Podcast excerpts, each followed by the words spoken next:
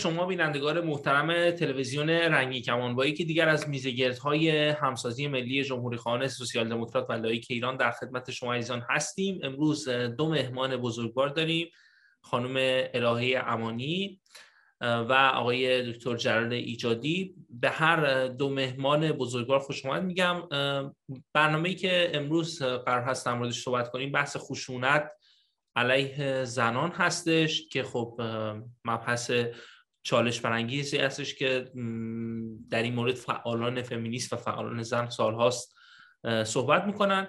پرسش نخست رو مایدم از خانم امانی پرسم خانم امانی امروز میشه گفتش که امسال سیومین سالگرد موفق ترین کمپین جهانی در مورد خشونت علیه زنان هستش. ممکن هستش که در این مورد برای بینندگان ما توضیح بدید و در مورد اهمیت این کمپین و اینکه چرا بایستی به این موضوع نگاه ویژه‌ای داشت و بیشتر بررسی کردش. بله با سلام خدمت و درود خدمت شما و خدمت آقای دکتر ایجادی. امسال سیومین سال 16 روز فعالیت جهانی برای پایان دادن به خشونت علیه زنانه. این 16 روز در واقع در سال 1991 در دانشگاه روتگرز در توسط انستیتوی رهبری جهانی زنان. 25 زن گرد هم آمدن و گفتن که مسئله خشونت علیه زنان در واقع در قوانین بین المللی که پاسخگویی برای دولت ها داشته باشه انعکاس خیلی کمرنگی داره. و 16 روز و خواستن در واقع مسئله خشونت علیه زنان رو به عنوان نقض حقوق انسانی زنان در واقع در دنیا برجسته کنن. از این نظر و خود من هم در به عنوان مسئول اعتلاف زنان خاور آسیا و خاورمیانه در آمریکا و هم نهاد دیگه که باشون همکاری می‌کنم مرکز بینا فرهنگی زنان. در خلال این سی سال در تمام سالها در این کمپین توسط نهادهایی که با اونها کار می‌کردم شرکت کردم. حالا این در واقع این 16 روز از 25 نوامبر شروع میشه. و ده دسامبر به پایان می‌رسه. ولی موارد دیگه هم هست در خلال این 16 روز که اهمیت داره که به اون اشاره کنم. یکی 29 نوامبر هستش. روز جهانی حمایت از مدافعان حقوق بشر که ما می‌دونیم مدافعان حقوق بشر چه زن چه مرد در جهان همیشه جانشون در معرض آسیب های گوناگون هستش. اول دسامبر روز جهانی ایدزه حالا علت اینکه این مورد هم برجسته میشه در 16 روز اینه که در کنفرانس سازمان ملل که من هم اونجا بودم آهنگ رشد ایدز در میان زنان در کشورهای جنوب آفریقا شیش برابر مردانه. از این نظر ایدز هم به عنوان یک موضوعی در دستور کار جنبش جهانی زنان قرار گرفت. پنج دسامبر روز جهانی کار داوطلبانه برای توسعه اقتصادی 6 دسامبر هم سالگرد قطر قتلی هستش که در مونترال صورت گرفت کانادا که یادبود خشونت علیه زنان در کانادا است. از این نظر در واقع شروع این 25 نوامبر که روز جهانی حقوق بشر به خاطر قتل سه خواهر میرابل در که مبارزه سیاسی می‌کردن در کشور دومینیکن و پایانش ده دسامبر روز جهانی حقوق بشره و اینم با این اشاره تموم می‌کنم این بخش از صحبت اما که در سال 1993 در کنفرانس حقوق بشر وین در واقع اولین بار بود که در سطح جهان خشونت علیه زنان به عنوان نقص حقوق بشر به رسمیت شناخته شد و سال بعد بود که گزارش گزارشگر ویژه خشونت علیه زنان رو سازمان ملل منصوب کرد. بسیار متشکرم از شما خانم امانی. آقای ایجادی من می‌دونم که شما سالهاست که در مورد در واقع مسئله دین و تاثیر اون در زندگی مردم تحقیق کردید بررسی کردید. من مشخصا شما رو ارجاع میدم به آیه 34 سوره, نسا از قرآن که میگه که الرجال قوامون علی نسا یعنی ترجمه فارسیش رو اگر بگم مردان بر زنان برتری دارن. می‌دونیم که بسیاری از مردم در ایران درگیر دین هستند و حکومت اسلامی هم در ایران از این مسئله استفاده می‌کنه. و بسیاری از حقوق زنان در ایران به واسطه همین آیه و مسائل دیگر در آیات قرآن و احکام اسلامی من میشن و خشونت علیه زنان یک جورهایی نهادینه و سازمان سازماندهی شده. نظر شما در مورد این آیه چی هستش و فکر می‌کنید که چرا مسئله خشونت علیه زنان مهم هست و بایستی به اون بررسی بشه؟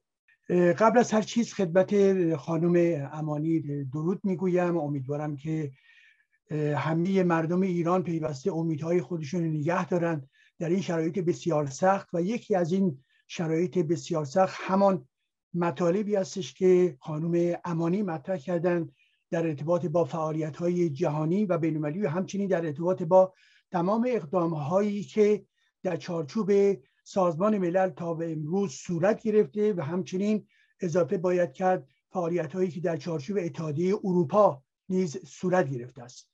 این پیکار یا نبرد کار بسیار طولانی هست. ولی از اونجایی که شما پرسش معینی داشتید به این می‌خوام برگردم. ببینید به هر حال اگر ما عوامل گوناگون مانند عامل اجتماعی اقتصادی عامل فرهنگی عامل خانوادگی عامل های گوناگون مربوط به حرفه شغل و غیر و غیره رو در نظر بگیریم. یک عامل دیگر نیز بر این باید اضافه کرد و اون هم عامل دینی در ارتباط با فشار و خشونت نسبت به زنان هست. آیه رو که شما مطرح کردید کاملا حرف بجایی هست و از این گونه آیه ها در درون قرآن ما بسیار داریم که عملا بر اساس فرهنگ مرد سالارانه که در درون قرآن وجود داره و بر اساس ارزش هایی که در درون جامعه حجازی و فرهنگ اسلامی اساسا وجود داشته چه اون زمانش که به اصطلاح متولد شد این قوانین کاملا در تناقض با قوانینی هستش که در کشورهای دیگری که در همون زمان بوده قرار داشته و همچنین در ارتباط با امروز ما خیلی روشن هست که این قواعد کاملا ضد زن ضد حقوق زن و ضد حقوق بشر به طور عمومی هستش. و در این زمینه ببینید مسئله که در درون قرآن هست اون می‌گوید قوام جامعه ستون جامعه بر دوش در واقع مردان هست. زیرا ما مردان را بر زنان تفوق دادیم برتری دادیم. و به همین خاطر هستش که بر اساس این ما وقتی که به قوانین در درون جمهوری اسلامی نگاه می‌کنیم و از جمله قوانین مدنی او به ناگزیر به این ریشه قرآنی می‌رسیم و این ریشه قرآنی یکی از ریشه های برجسته هست که عملا خشونت علیه زن در چارچوب ایران رو عملا انستیتیونالیزه کرده یعنی قانون مدارانه کرده و اونها می‌گوین قانون چنین حرف رو زره خب طبعا این قانون قانون حکومت اسلامی است. این قانون مطابق با فقه شی هستش و همچنین قرآن هست و بنابراین قانونی که به شکل دین وارد شده در درون حقوق به صلاح سیستم غذایی امروز ما و همچنین در درون خانواده ها و در درون جامعه ما بسیاری از افراد جامعه این نوع بینش این نوع فرهنگ رو طبیعی می‌دانند. یعنی اینکه نسبت به زن اگر باید عملا حساسیت وجود داشته باشه آنچنان که در جهان غرب اتفاق افتاده و ما بیش از پیش داریم جلو میریم که هنوز هم همه مسائل حل نشده ولی که در جامعه مانند ما از درون خود قوانین جمهوری اسلامی زورگویی و خشونت و محروم کردن زن به شکل عادی دیده میشه تا درون خانواده های سنتی و تمامی فرهنگ آمیانه ای که وجود دارد و برابر این مسئله مسئله ارث. بسیاری افراد جامعه خیلی طبیعی می‌بیند که نصف به ارث مرد برای زن نظر گرفته باشد و غیر خیلی به صلاح خیلی طبیعی می‌بینن که زن دارای حقوق به صلاح قضاوت نباشد یا دو برابر باید باشه تا معادل یک مرد باشد. یا اینکه حق داشتن چهار چند همسری توسط مرد اینها همه جنبه هایی هستش که همون فشار همون سرکوب رو معنا میده. یعنی اگر ما به مسئله خشونت می‌پردازیم خشونت هم جنبه فیزیکی داره هم جنبه روانی داره هم جنبه سمبولیک داره هم جنبه اجتماعی داره. بنابراین ما جهت ها و به اصطلاح ابعاد گوناگون این خشونت رو باید ببینیم و به این ترتیب هستش که این ابعاد گوناگون خشونت یکی از پایه هاش مستقیما در درون فرهنگ اسلامی و قرآن هستش. ولی متاسفانه در این مورد کمکاری ها بسیار بوده و بسیاری از افراد در واقع کشفوشی کردن سکوت کردن حرفی نزدن و این که می‌گویم خیلی از افراد از جمله افرادی که ما انتظار داریم که مترقیانه عمل بکنن و امر مترقی امروز این هستش که چه نگاهی به حقوق واقعا برابر بین زن و مرد دارن. زنانی که محروم شده هستند از یک سلسله از حقوق اساسیشون و امروز در واقع نمی‌توان قبول کرد نمی‌توان تحمل کرد. تنها و تنها در رد همین قواعد که از قرآن ناشی می شود و بنابراین فرهنگ قرآنی هست که شما می توانید نزدیک بشید به برابری حقوق زن و مرد. بسیار متشکرم از شما جناب آقای ایجادی. خانم امانی در طول تاریخ خشونت های زیادی بر علیه زنان شده.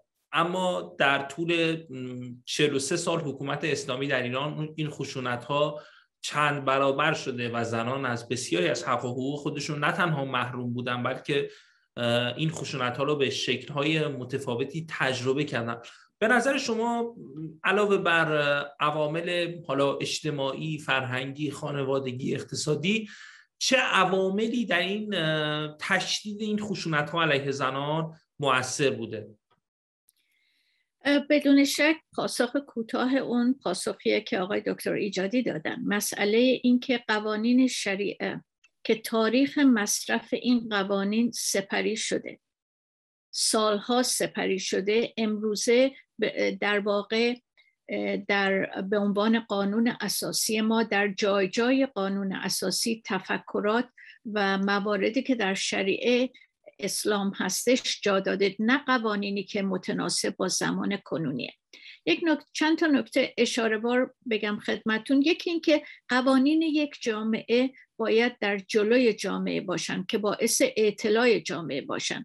در ایران در در خلال متجاوزت 43 سال ما می‌بینیم که مردم ما روح کلی جامعه ایران در جلوی قوانین این قوانین برحال استبدادی مرتجه که تاریخ مصرف اون سپری شده. مثلا ما می‌دونیم در مورد همین مسئله حق ارث بسیاری دور می‌زنن این مسئله رو. در مورد سن ازدواج بسیاری از خانواده ها دور می‌زنن اینو و اون رو نمیپذیرن.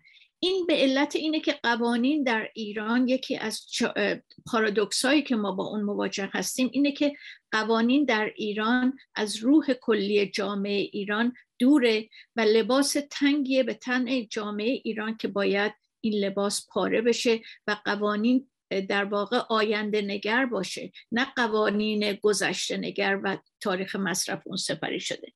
نکته دیگه که می‌خوام اشاره کنم اینه که در خلال این گذار و تمام اون پاسخی که به سوال اول شما دادم الان مفهوم خشونت در واقع بست پیدا کرده. اگر قبلا در اذهان عمومی خشونت علیه زنان فقط ضرب و شتم بود امروزه ما خشونت اقتصادی داریم خشونت سیاسی داریم خشونت فرهنگی داریم خشونت در فضای مجازی است و همه اینها در واقع ادبیاتش بسیار گسترده شده و و این ادبیات هم در فضای خصوصی و هم در فضای عمومی در واقع باز شده آن پک شده و این در واقع اون هیته بحث خشونت علیه زنان رو گسترده کرده.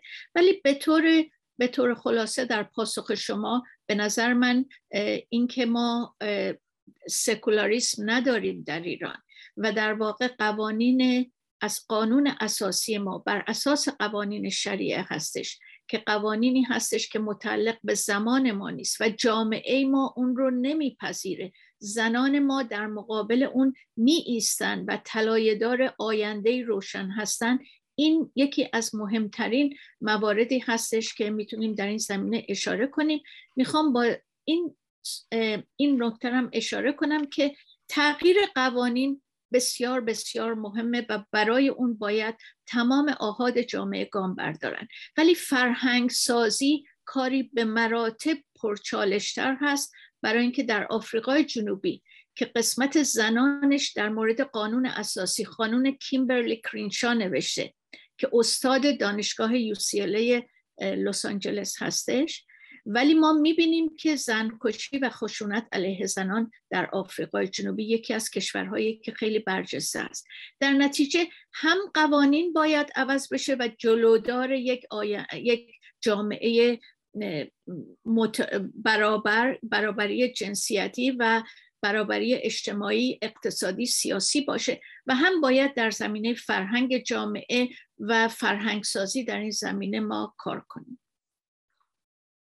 بسیار متشکرم از شما خانم امانی. آقای ایجادی حالا اگر که ما بخوایم انواع خشونت هایی که زنان ایرانی تجربه می‌کنن رو مثال بزنیم حالا مثال های خیلی زیادی وجود داره مثل تجاوز هایی که توی ایران اتفاق میفته خشونت های خانگی ازدواج های اجباری ازدواج یعنی بحث پدیده کودک همسری اتفاقاتی که در حوزه اسید پاشی ما خبرهای بسیار ناگواری که از ایران میشنویم. بد رفتاری با بیوه ها قوانین نابرابری که در ایران وجود داره در مورد زن و مرد. لایحه تامین امنیت زنان علیه خشونت و حوادث دیگر. آزار و اذیت جنسی دختران در خیابان ها و در مراکز دیگر. من می‌خوام ببینم که شما چه میزان از این خشونت علیه زنان رو مستقیما به دین مرتبط می‌کنید و چه میزان از این خشونت علیه زنان رو در مورد بحث اخلاق در جامعه و اون به طور کلی این بحث خشونت علیه زنان یک بحث تاریخی هستش در جوامع اروپایی و امریکایی هم اتفاق افتاده. چه میزان شما این رو مستقیما به دین مرتبط می‌کنید و چه میزان اون رو برگرفته و ناشی از جامعه شما تعبیر می‌کنید؟ بله خیلی متشکرم. ببینید ما زمانی که صحبت از به عنوان نمونه فرهنگ مرد سالاری می‌کنیم یعنی تفوق بخشیدن مرد حقوق مرد منافع مرد هستی مرد نسبت به زن. این نوع برخورد این نوع فرهنگ در بسیاری از جوامع بوده است. در جوامع کهن و همچنین در جوامع مدرن امروزی نیز وجود دارد. و یکی از ویژگی های برجسته دین اسلام همین فرهنگ مرد سالاری هست که در واقع در اسلام نگاهش به زن چیست؟ دو عامل هست. یک زن در ارتباط با بچه دار شدن هستش یعنی عامل باز تولید هست. دو زن باید در خدمت نیاز جنسی مرد باشد. این دو جنبه جنبه اساسی هستش و به همین خاطر مسئله چند همسری و بعد در درون شیعه مسئله سیغه و غیر و غیره و حتی کنیزان همه اینها در راستای چی؟ در راستای اون خشونت جنسی هست که نسبت به زن اجرا میشن خب حال شما در نظر بگیرید ببینید مثال زدید در صحبت خودتون درباره به صلاح اسید پاشی. اسید پاشی از کجا می آید اسید پاشی یک امری هستش که در درون قرآن وجود داره. در درون قرآن وجود داره یعنی آیه 104 آل سوره آل عمران در ارتباط با نهی از منکر صحبت شده. نهی از منکر یعنی چی؟ یعنی وقتی که جمهوری اسلامی مرتبا تکرار می کند باید امر به معروف و نهی از منکر یعنی ای او باشان یعنی ای قاتلان یعنی ای متعصبان در تمام کوچه و بازار حرکت بکنید و اون که که در ارتباط با دین خودتون نمی‌بینید و انتباق ندارد سرکوب بکنید. هیچ راهی دیگه نیست. یعنی متکی بر امر قرآنی هستش. یا شما وقتی که نگاه می‌کنید می‌بینید که در اصل قانون یکی از اصلهای قانون اساسی اصل 115 که مطرح می‌کنه که مسئولیت های بزرگ در این جامعه متعلق به کیست؟ متعلق به رجال است. رجال یعنی چی؟ یعنی مردان. یعنی چی؟ یعنی زن بی حقوق. زن نمی‌تواند در واقع همون به صلاح سطوحی از فعالیت و مسئولیت ها رو داشته باشد که مرد دارد. چرا؟ به خاطری که مرد گفتش که قوام جامعه هستش. پس بنابراین قوام یعنی در ضمن مدیریت جامعه هستش. مدیریت جامعه از آن مردانه. پس بنابراین ما در ارتباط با پرسشی که می‌کنید مسئله وقتی ما میگیم شما می‌گویید جامعه و دین این جامعه ایران دارای یک فرهنگ مسلط دینی هست. این فرهنگ مسلط دینی یعنی چی؟ یعنی از پدر مادرهایی هم که دارای همین به صلاح زاویه اسلامی هستن این امور خیلی طبیعی است. طبیعی استش که مرد برتر باشد. البته همیشه در مناسبات اجتماعی تناقض نیز وجود دارد. به خاطر اینکه تجربه انسانی عملا واکنش های جدیدی تولید می‌کنه پراتیک های جدیدی تولید می‌کنه و بنابراین چه بسا در درون خانواده ها می‌گویند در ارتباط با اتوریتی زنان یا مادران در درون خانواده ها ولی به طور عمومی در فرهنگ عمومی جامعه آنچه که به عنوان فرهنگ می‌گوییم و اخلاق می‌گوییم این از کجا میآید؟ اساسا از فرهنگ دینی ایران میآید. در درون آنچه که به اصطلاح عنوان اخلاق به اون می‌گوییم اخلاق چیست؟ اخلاق می‌گوید به فرض چی؟ حجاب تو رعایت بکن. اخلاق می‌گوید چی؟ می‌گوید وفادار به شوهر باش. اخلاق می‌گوید چی؟ می‌گوید به فرض نفقه دادن. اینها بیان چیست بیان همون فرهنگ دینی هست که به این ترتیب در زمیر آگاه و ناخودآگاه انسانهای عادی جاری شده و بنابراین سیستم حکومتی است سیستم غذایی هستش و تولید کنندگان این ایدولوژی هستند که در درون روزنامه ها و تمام کنشرهای گوناگون دینی و مذهبی در همه جا ریختن و فرهنگ کوچه باداری هم نیز وجود داره. پس برابر اینها هماهنگی دارن. در درون اسلام شما اخلاق به معنای انسانی خودش نجویید. در درون قرآن به هیچ وجه اخلاق اخلاق به معنای حقوق بشری وجود ندارد. آنچه که هست ضد اخلاق حقوق بشری و در واقع اخلاقی در خدمت تبعیض. تبعیض نسبت به همه گروه بندی های گوناگون جز مؤمنان و به خصوص اون وقت بحثی که الان هستش در ارتباط با زنان هستش. به این ترتیب هستش که بله آنچه که مربوط به فرهنگ عمومی جامعه هست در ضدیت با این برابری حقوق زنان هستش نسبت به آنچه که مردان در واقع دارند به عنوان امتیازهای تاریخی و رانتهای تاریخی که به شکل عادی امروز جلوه می‌کنه و در ضمن این فرهنگ قرآنی و فرهنگ رایج در جامعه که فرهنگی دینی هستش اینا از یک جنس هستند و به این خاطر هستش که در واقع ما یکی از مسائل اساسی در درون جامعه خودمون اصولا نقد فرهنگ دینی و در بستر این نقد دین و فقهشی هستش که یکی از آسیب های عظیم این فرهنگ و این دین همانا در واقع اچاف و فشار و سرکوب و خشونت در ارتباط با زنان ایران هست. بسیار متشکرم از شما آقای ایچادی. خانم امانی تو صحبت های آقای ایجادی توجه کردید که اون سرمنشه اخلاق و چیز رو در ایران در مورد نقد و بررسی قرار دادن. فکر می‌کنید که به حال نظام پدرسالار در طول تاریخ خشونت های زیادی رو علیه زنان اعمال کرده و همه به اون واقع هستیم فکر کنید که نقش تشکل های اجتماعی در کم رنگ کردن و از بین بردن این خشونت ها چی هستش فکر کنید که گروه های مختلف برابری خواهی و زنان برای این کم کردن خشونت در بر علیه زنان چه نقشی رو می‌تونن ایفا کنن و چقدر می‌تونن موثر باشن؟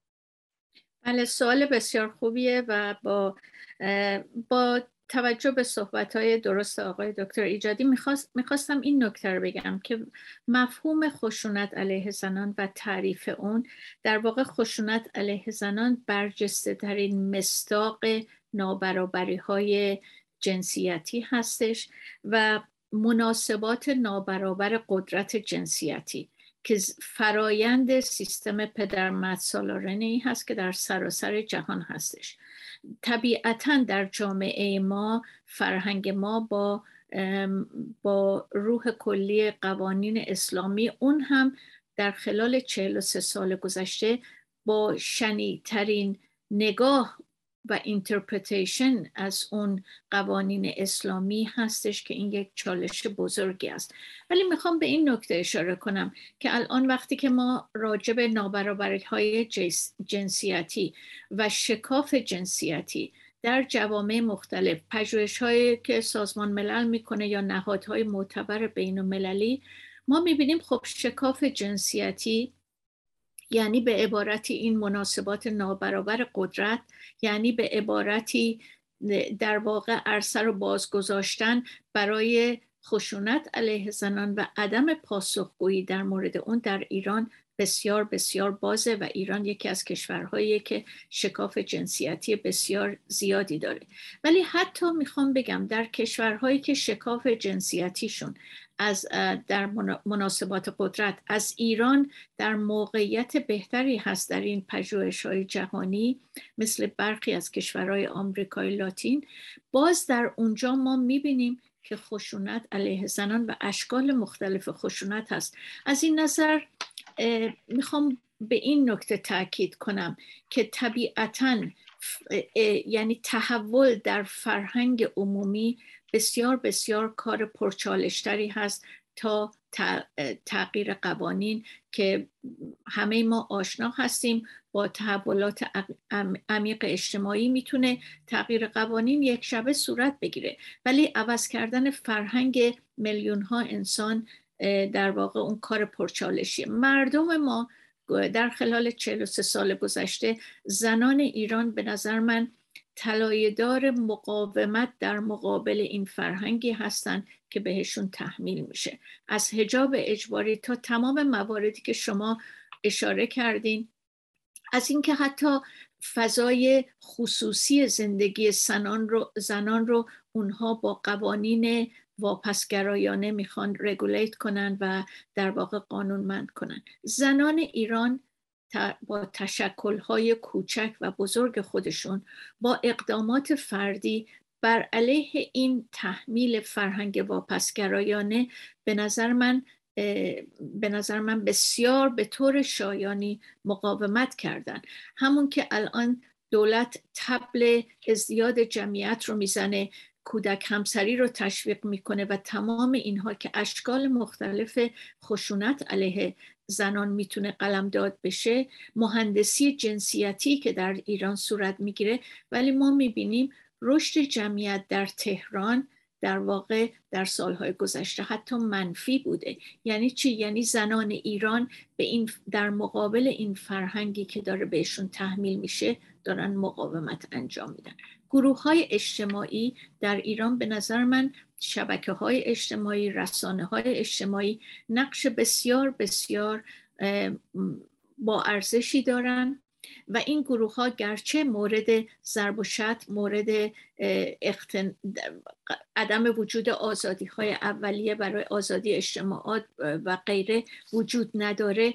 ولی این این کار مهم پیش رفته و زنان ایران طلایه‌دار اون بودن. یک جنبه دیگه که به نظر من در مورد زنان ایران و مقابله با خشونت هستش اینه که الان زنان در سایر جنبش های اجتماعی مثل جنبش دانشجویی، جنبش کارگری و سایر جنبش ها در واقع صف اول و مقدم این جنبش ها هستن. این پدیده که الزامن ما حتی در دوران پهلوی نداشتیم. این یک پدیده ای هستش که به نظر من قابل تعمل و بسیار با ارزش و زنان ایران در این زمینه به نظر من در کشورهای آسیای غربی یا خ... اونچه که میگن خاورمیانه من از واژه خاورمیانه یک کلونیال سنتریک ترم دوست ندارم.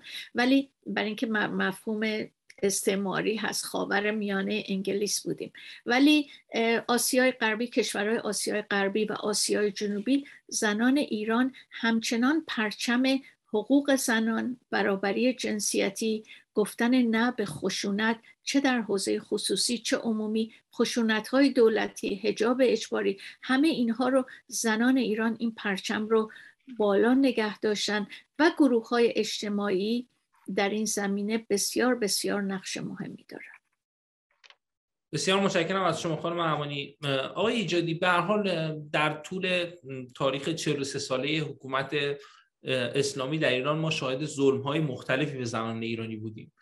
از خشونت های مختلفی که در ازدواج ها کودک همسری بحث سنگساری که علیه زنان می شده و واقعا قوانین فاجعه آمیزی که به اصطلاح بحث زنا رو مطرح می‌کردن اینها سنگسار می‌کردن.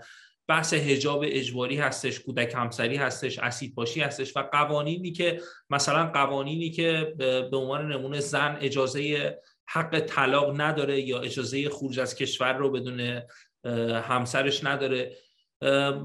یک چالشی که روشنفکران دارند بحث مقابله با این قوانین زن ستیز هست. یک بحثی هم که خانم امانی به درستی مطرح کردن بحث فرهنگی هستش. فرض کنیم که امروز جمهوری اسلامی از ایران میره و ما با یک در واقع دستاورد فرهنگی جمهوری اسلامی مواجه هستیم که ممکنه سالها بر کشور سایه بیافکنه و تحت تاثیر قرار بده مردم رو و قوانین رو.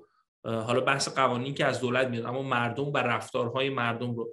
فکر کنید نقش مردم چی هستش؟ نقش مردان به خصوص چی هستش برای کم کردن خشونت علیه زنان. نقش مردان این هستش که بتونن فرهنگ مدرن بر اساس حقوق بشر و برابری زن و مرد داشته باشن و نه در فقط گفتارهای سیاسی در تریبون ها به طور مشخص و عملی و این رو تبلیغ بکنن و این رو در دل جامعه ببرن. شما وقتی میشنوید از جانب افرادی که در جامعه هستن می‌گوین به فرض وقتی که قتل ناموسی صورت می‌گیره میگن خب به هر حال خطاکار بنابراین زنه هستش. یعنی همون همون دید قرآنی که در ادیان دیگه البته وجود داشته که زن خطاکار گناهکار هست و منجر به این میشه که در واقع آدم حضرت آدمشون به اصطلاح به خطا بیافته به خاطر این هیلگری زن از ابتدای تاریخ دین اسلام و دینهای به حال ابراهیمی تا به امروز این زاویه فکری وجود داشته. و وقتی که در درون جامعه شما می‌بینید که افراد وقتی که صحبت از های ناموسی میشه عملا کوتاه میان سکوت می‌کنن اعتراض نمی‌کنن وارد خیابان ها نمی‌شوند و غیر غیره. این ارتباط داره با چی؟ نه تنها با فرهنگ سنتی دینی خودشون بلکه همچنین تمام اچافاتی که توسط سیستم حکومتی ایران اجرا میشه پوششی به وجود میاره سیستم حفاظتی برای این گونه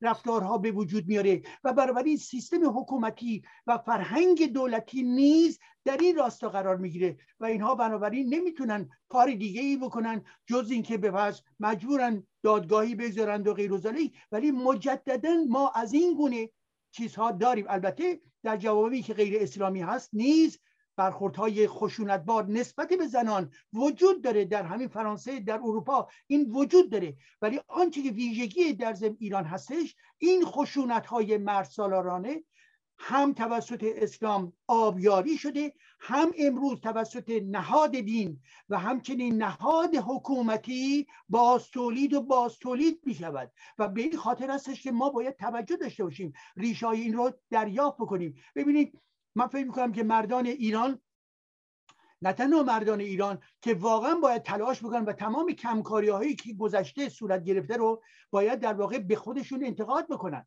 به خاطر اینکه مردانی که در افکار مارکسیستی بودن بسیار خوب ولی که رفتن با حکومت اسلامی. کسانی که دموکرات بودن بسیار خوب ولی رفتن زیر قبای آخوندها.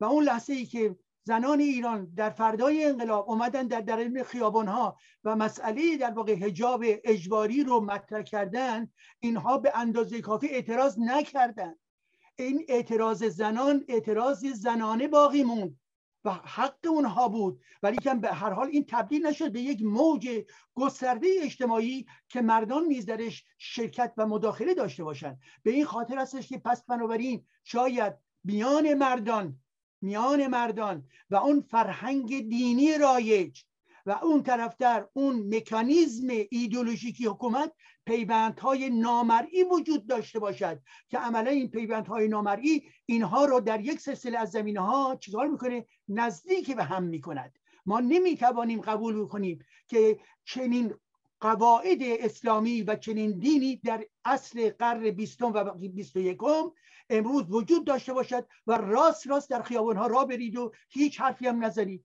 چه در ارتباط با قرآن و در ارتباط با به کتاب نورد من هیتلر چگونه در ارتباط با نورد من هیتلر همه برانگیخته میشن ولی در ارتباط با قرآن برانگیخته نمیشن؟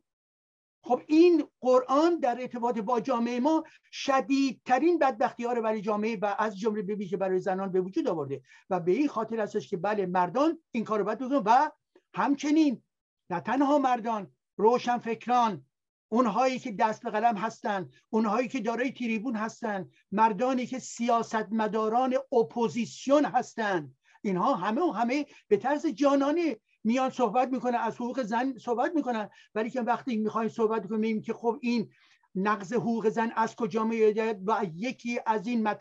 به منابع آیا قرآن و اسلام نیست سکوت می‌کنند. آخه این چه وضعیتی هستش که امروز هم بعد از 43 سال بخشی از پرسنل سیاسی به شکل خود به خودی و عادی نمی آید که منشأ این درد رو بگوید. سکوت می‌کنه. این چرا سکوت می‌کنه برای اینکه خود نیز آسیب دیده است. خود نیز در واقع در ارتباط با این مکانیزم دینی عملا گرفتار اون هستش. و نکته آخر هم در اینجا اضافه بکنم. هستن زنانی که در ایران ما متاسفانه به لحاظ این فرهنگ قالب مرسالارانه این فرهنگ مرسالارانه دینی رو از آن خود کردن یعنی عملا به نوعی به اسارتی تن دادن و این اسارت رو گاهی برخی جامعه شناسان به عنوان اسارت ارادی به اصطلاح مطرح می‌کنن که این اسارت ارادی یعنی میپذیره قالب بودن مردم مسلط بودن مردم. اینکه شما فقط توجه بکنید همینطور که می‌دانید راجع به نفقه صحبت میشه. نفقه در ایران. توجه بکنید به قانون جمهوری اسلامی یعنی ماده 1007 مربوط به نفقه نفقه برای اجراش که به صلاح هزینه های زندگی زن رو مرد باید بده شما باید توجه بکنید دو تا شرط وجود داره. این دو تا شرط چه یکی شرط در این هستش که این به صلاح با هم بودن و عقد دائمی باشد و این عقد دائمی در واقع به مطابق با میل مرد باشه. و دو گفته میشه در درون قانون آمده که تمکین کامل زن باید اینجا باشه. تمکین باید باشه. یعنی هر چی که مرد گفت اون بپذیرد. حال در این زمینه مردانی که به صلاح دارای تمایلات مرسالانه هستن خیلی خوششون میاد همین رو ادامه خواهند داد.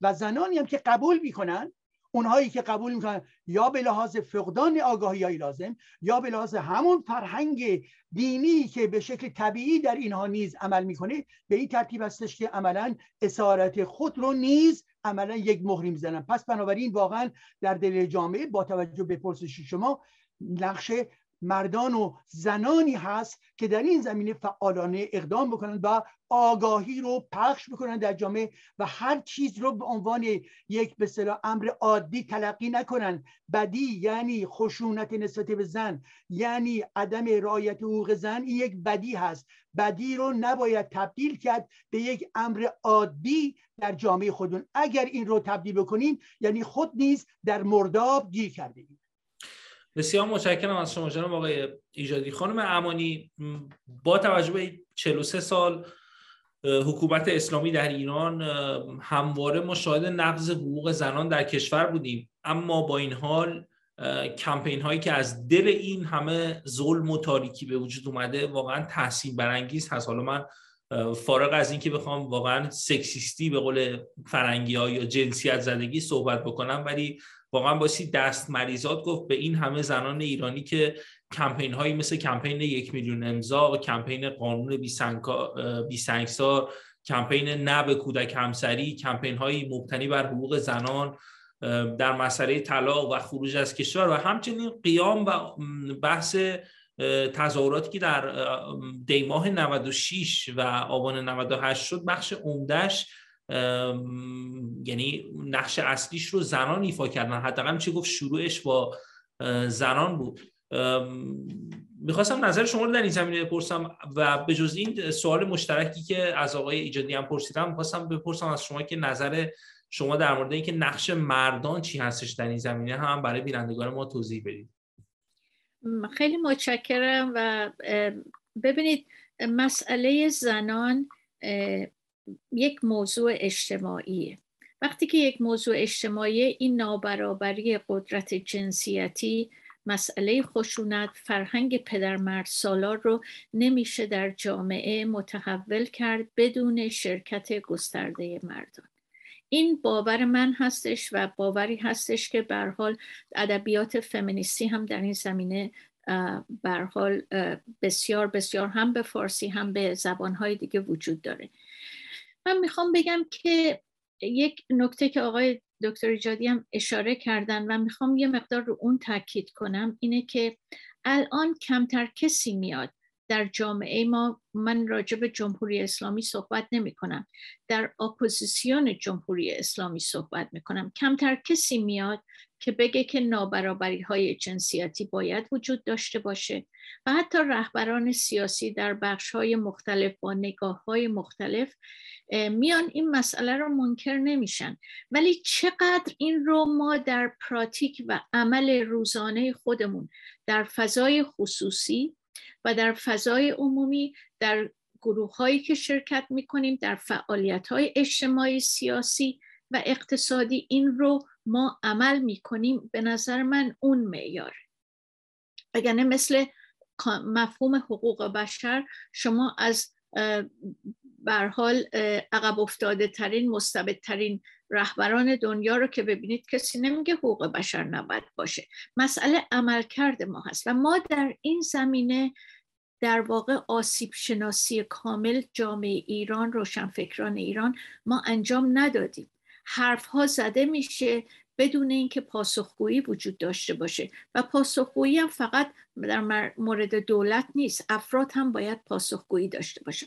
یکی این نکته رو می‌خوام اشاره کنم و دوم اینکه یکم صحبت من نگاه من زاویه داره در با آقای دکتر ایجادی در این مورد که زنان این مسئله رو در واقع پذیرفتن در ایران. به نظر من زنان نپذیرفتن.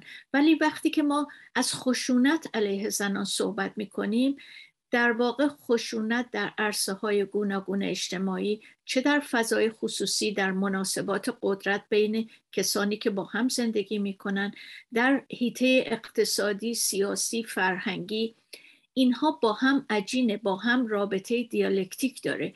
زنی که مورد خشونت هست در جامعه ایران اگر استقلال اقتصادی داشت می‌تونست مثل بسیاری از کشورهای غربی در واقع خودش رو از اون رابطه بیاره بیرون و با کمی پسی و بلندی چون من در این جامعه هم در جامعه آمریکام در این فعالیت ها هستم هنوز راه همواری نیست ولی با کمی پسی و بلندی ها می‌تونه جایگاه خودش رو به وجود بیاره و زندگی خودش رو سامان بده. ولی در ایران وقتی که ایران یکی از کشورهایی که بیشترین شکاف جنسی رو در زمینه زنان تحصیل کرده و حضورشون در بازار کار داره.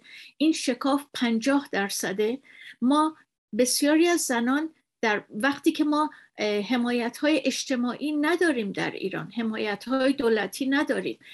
مسئله ما خانه های امن برای زنان خشونت دیده نداریم. ما قوانین حمایتی نداریم و اراده سیاسی هم برای این قوانین ایجاد چنین قوانینی در جوهر جمهوری اسلامی وجود نداره. نباید از اون انتظار داشت. وقتی که رومینا دو ساله بوده که قانون حمایت از زنان خشونت دیده و منع خشونت میره به مجلس و هم رومینا چهارده ساله با داس پدرش کشته میشه و هنوز این قانون در راهروهای مجلسه. ما با یک در واقع پدیده بسیار بسیار عمیقی رو مواجه هستیم که باش در واقع کنشگری می‌کنیم فعالیت های سیاسی هستش و این, این در واقع راه ما یک راه طولانی هست و یک راهیه که باید با هماندیشی همبستگی بین گروه های سیاسی گروه های اجتماعی شبکه های اجتماعی گروه های زنان یعنی دست به دست هم بدیم. و این عدم انسجام به نظر من یکی از بیشترین چالش ها هست برای مقابله با جمهوری اسلامی. نکته ای که می‌خواستم خدمت دوستان دیگه بگم شما به کمپین های موفق در مورد زنان ایران اشاره کردید که فرهنگ سازی زیادی صورت گرفته در خلال این 43 سال و امروزه مردان جوان ایران به نظر من بسیار بسیار بیشتر از سابق این مناسبات نابرابر قدرت جنسی رو زیر سوال می‌کشن. ولی ما یه مقدار بین کنشگران ما چه کنشگران سیاسی اجتماعی زنان و و این فضای حال رخدادهای جهان کمپین های جهانی ما یه مقدار گپ داریم یه مقدار زاویه داریم. یکی از کمپین های موفق که اصلا ادبیات اون در زبان فارسی به جز اینکه اینجا اونجا من اشاره کردم یا چند نفر دیگه وجود نداره کمپین هی فرشی سازمان ملل مردان برای زنان. این یک کمپینی بود که حتی در بین نیروهای مترقی ایران هم این برداشته نشد به عنوان یک کمپینی که مردان برای برابری جنسیتی. مردان علیه خشونت. در همین کالیفرنیا چندین سال پیش یک تلاشی در این زمینه شد که مردان یک مبلغ کمی بدن جزو این کمپین بشه اصلا به جایی نرسید.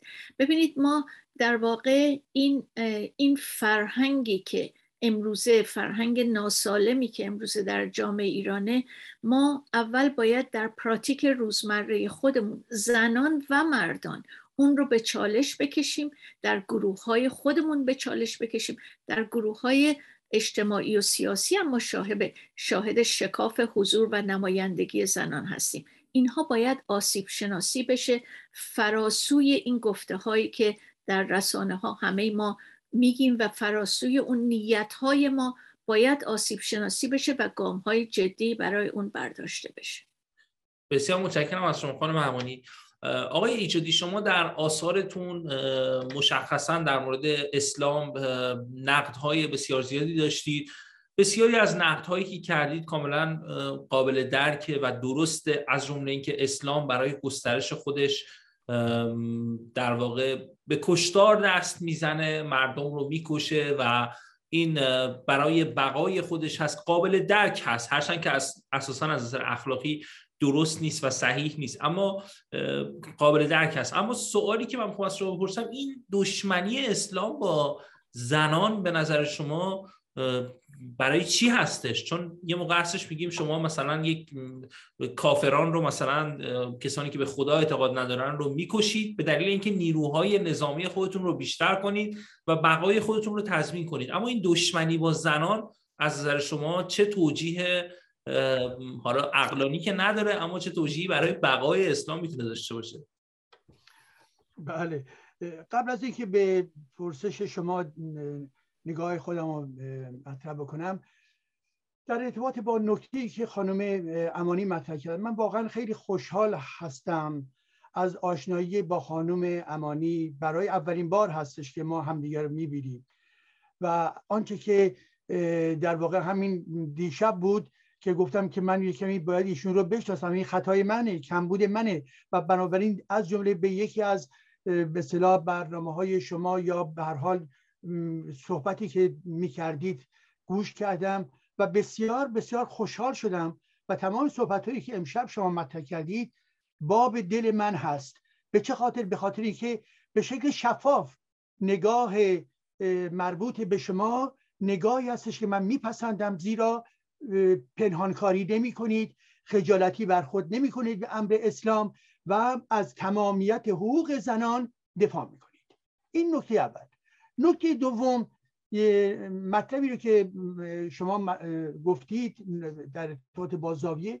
ببینید آنچه که مربوط به مردان من ما با هم توافق داریم. روشنه.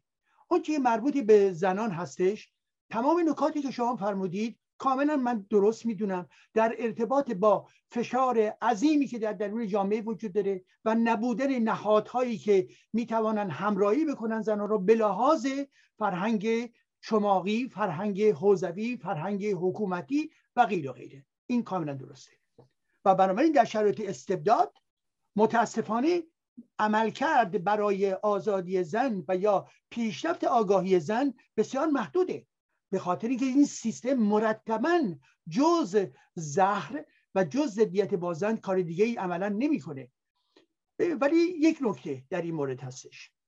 ببینید دوست گرامی شما به خارج نگاه بکنید. هستن خانم هایی که مانند شما فکر می‌کنن مبارز هستند تلاش کردن در نهادهای گوناگون و غیر ولی هستند در زم در شرایطی که از استبداد داخلی ما دیگه دور هستیم. کسانی که کنشگر هستند کنشگر سیاسی خانم های کنشگر سیاسی. خانم هایی که در دانشگاه هستند استاد دانشگاه هستند این گونه واکنش ها این گونه رفتارها رو من به هیچ وجه نمیپسندم. بله. یعنی اونها دیگه مسئله به معرفتی ندارن. اونها مسئله استبداد ایران رو ندارن مستقیما. این چرا؟ بخواد به عنوان نمونه دی دیشب یا پریشب بود داشتم می‌دیدم که توسط یکی از همین خانم های برحال که نقش برجسی هم داره صحبت از این می‌کرد که به فرض آقای شبستری دو تا برادر هستن شبستری آخوند شبستری غیر آخوند. شبستری آخونده خیلی جالبه. گفتم که نه عزیز من شما در ارتباط با شبستری آقای مشتهد شبستری که حالا می‌خواد به فرض مسئله حقوق بشر رو بچسبونه به اسلام. نمی‌خواد نفی اسلام بکنه می‌خواد حقوق بشر رو در واقع ضایع بکنه که حقوق بس حقوق می‌تواند در اسلام و در چارچوب یک اسلام رحمانی رعایت بشود. شما از این دیدگاه خارج شوید خانم عزیز.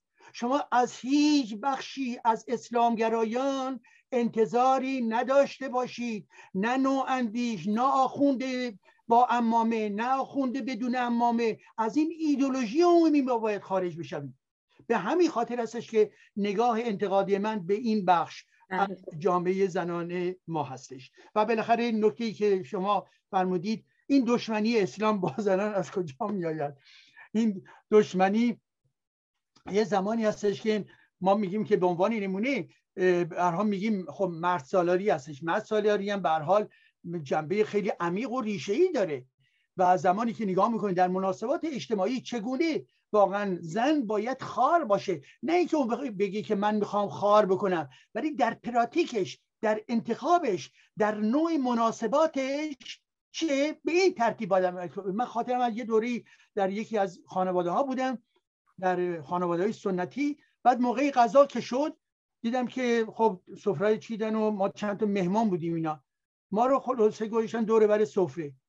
گفتم که خب پس خانومتونم منتظر باشیم که بفرمایند و این حرفا. البته خیلی فرق کردن ولی در ضمن این گونه آدما هستن. یه با توپ و تشر برخورد کرد گفت نه خانم تون اتاق میماند و بنابراین در این اتاق نمیماند. این نوع روابط در مناسبات عقب افتاده تر روستایی تر چه بسا وجود داره که وجود داره البته بله. ولی در این حال مناسبات بسیار بازی که در دل جامعه به وجود آمده به نوعی رابطه سکولارمنش به خودت تلاش زنان. این همه شما الان این برنامه رو دارید خواهید پخش خواهید کرد. خب این تاثیرگذار هستش عزیز من. این فرهنگ سازی می‌کنه در دل جامعه و مردم از این میآموزن در زم و در طی این 43 سال علیرغم تمام سانسورها کلی مناسبات رسانه‌ای در جهان باز شده و اینها باز تاثیر گذاشتن یا نسل جوان در ارتباط با خانوادهشون در ارتباط با مادران و خواهران و غیر اینها نقش دارن. با سوالهاشون با مخالفتهاشون با اعتراضاتشون این حرفا. بنابراین سیستم جمهور سیستم دینی اسلام در نهاد خود یک سیستم در واقع ایدولوژیک قبیله‌ای متعلق به یک نقطه تاریخی هستش که اون زمان هم همونطور که اشاره کردم نسبت به به یعنی اگر بگیم 1400 سال پیش به خاطر اینکه قرآن در 1400 سال پیش وجود نداشت قرآن رو محمد هم نمیشناخت قرآن رو. برای اینکه براش دیگران ساختن در چهار قرن بعد در واقع ساخته شد. ولی به حال این مطلب یک مطلب دیگه هست. اون چیزی مهم هست در همون منطقه به نقطه تاریخی هم بودن در ایران ما کسانی بودن یعنی زنانی بودن که به موقعیت پادشاهی رسیدن در دوران ساسانیان. حال آنکه در ارتباط با شبه جزیره عربستان بله زنان قوی بودن مانند خدیجه که قبل از اینکه با محمد باشه با افراد دیگه بود ولی در ضمن دارای شخصیت ویژه‌ای داشت. ولی در این حال در همون مناسبات مناسبات بسیار عقب مانده ای بود که به حال نتیجهش به این منجر می شد که قوانین به اصطلاح قرآنی از درونش بیرون بیاید. بنابراین شما اسلام رو نمی‌تونید تصحیح بکنید اسلام این است و به همین خاطر هستش که ضدیت اسلام ببینید یک نظام توتالیتره یک نظام در واقع تبعیضگرا هستش و بنابراین همون گونه که می‌گوید کافران رو بکشید و مشرکین رو به همین ترتیب منافقین رو به همین ترتیب حتی یهودیان رو نیز باید بکشید. ولی در یک دوره باید بسازید. ولی در یک دوره دیگه باید اونها رو دخلشون رو باید آورد. این در اساس مواد موجود در قرآن من دارم این حرف رو می‌زنم. بنابراین این ضدیت به حقوق بشر وجود داره. با دگر اندیشی با دگر بودن وجود داره و در ارتباط با زنها هم زنها فقط یک کار باید بکنن در این جهان و اون که خدمت بکنن به مرد. اگر این نباشه جهان اساسا کفه یکون می‌شد شما توجه کنید من برخی از این مصاحبه که دارم به عنوان نمونه با آقای خزری نمونه ها نمونه هایشون فراوانه در مورد آخوندها. هر چی که میرن بالا میان پایین میگن که بله زنان به هر حال نمی‌توانند که کارهای قدرتمنده یا که زور میطلبه انجام بدهند. این هنوز تو باقی یک مناسبات بسیار احمقانه و عقب مانده ای هست. نمی‌فهمه که امروز که اختلاف حتی فیزیکی وجود داشته این در ارتباط با حقوق زن و مرد تأثیری نداره. افراد من ممکنه کوتوله باشم که هستم یکی دیگه بزرگ باشه که بزرگ هستش یکی دیگه قوی باشه یکی دیگه مسئله بر اساس امر حقوق بشر هست همه افراد بشر دارای حقوق برابر باید باشن. ولی که اون برمیگه به این میگه که بله مثلا برخی شرها هستش که خانم ها نمی‌تونن انجام بدن. خب آدم عقب افتاده. امروز حتی در این جهان ما یه دورانی بودیم گفتم به فرض خانوم ها نمی‌تونن اتوبوس برونن الان دیگه می‌تونن اتوبوس برونن نمی‌توانن ترن برونن. خب الان می‌تونن ترن برونن. نمی‌توانن رئیس و در واقع دارای مقامات نظامی باشن.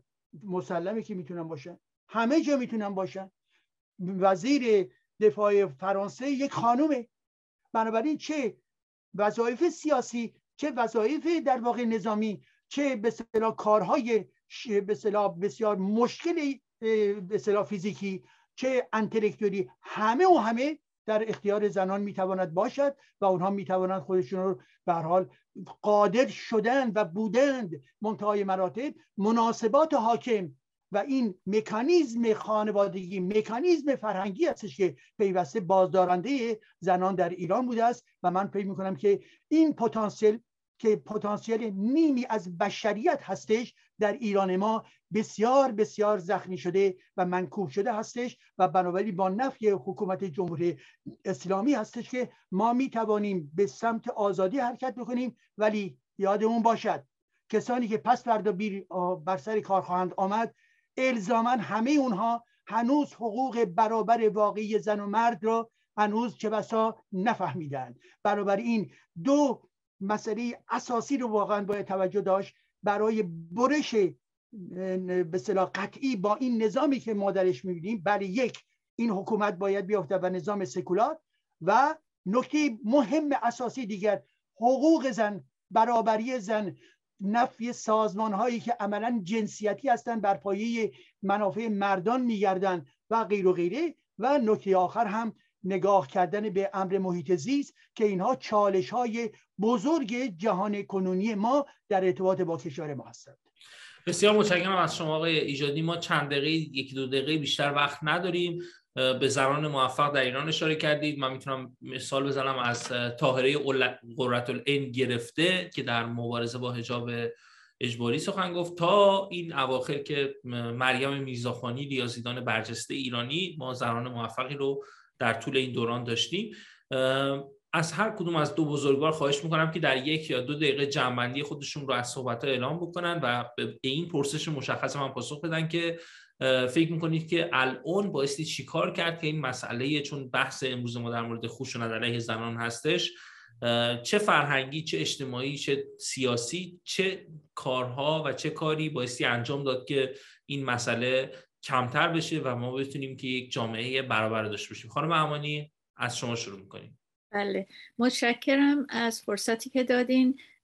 به نظر من یکی از ما نیروی انسانی برجسته متفکر و کارساز زیاد داریم.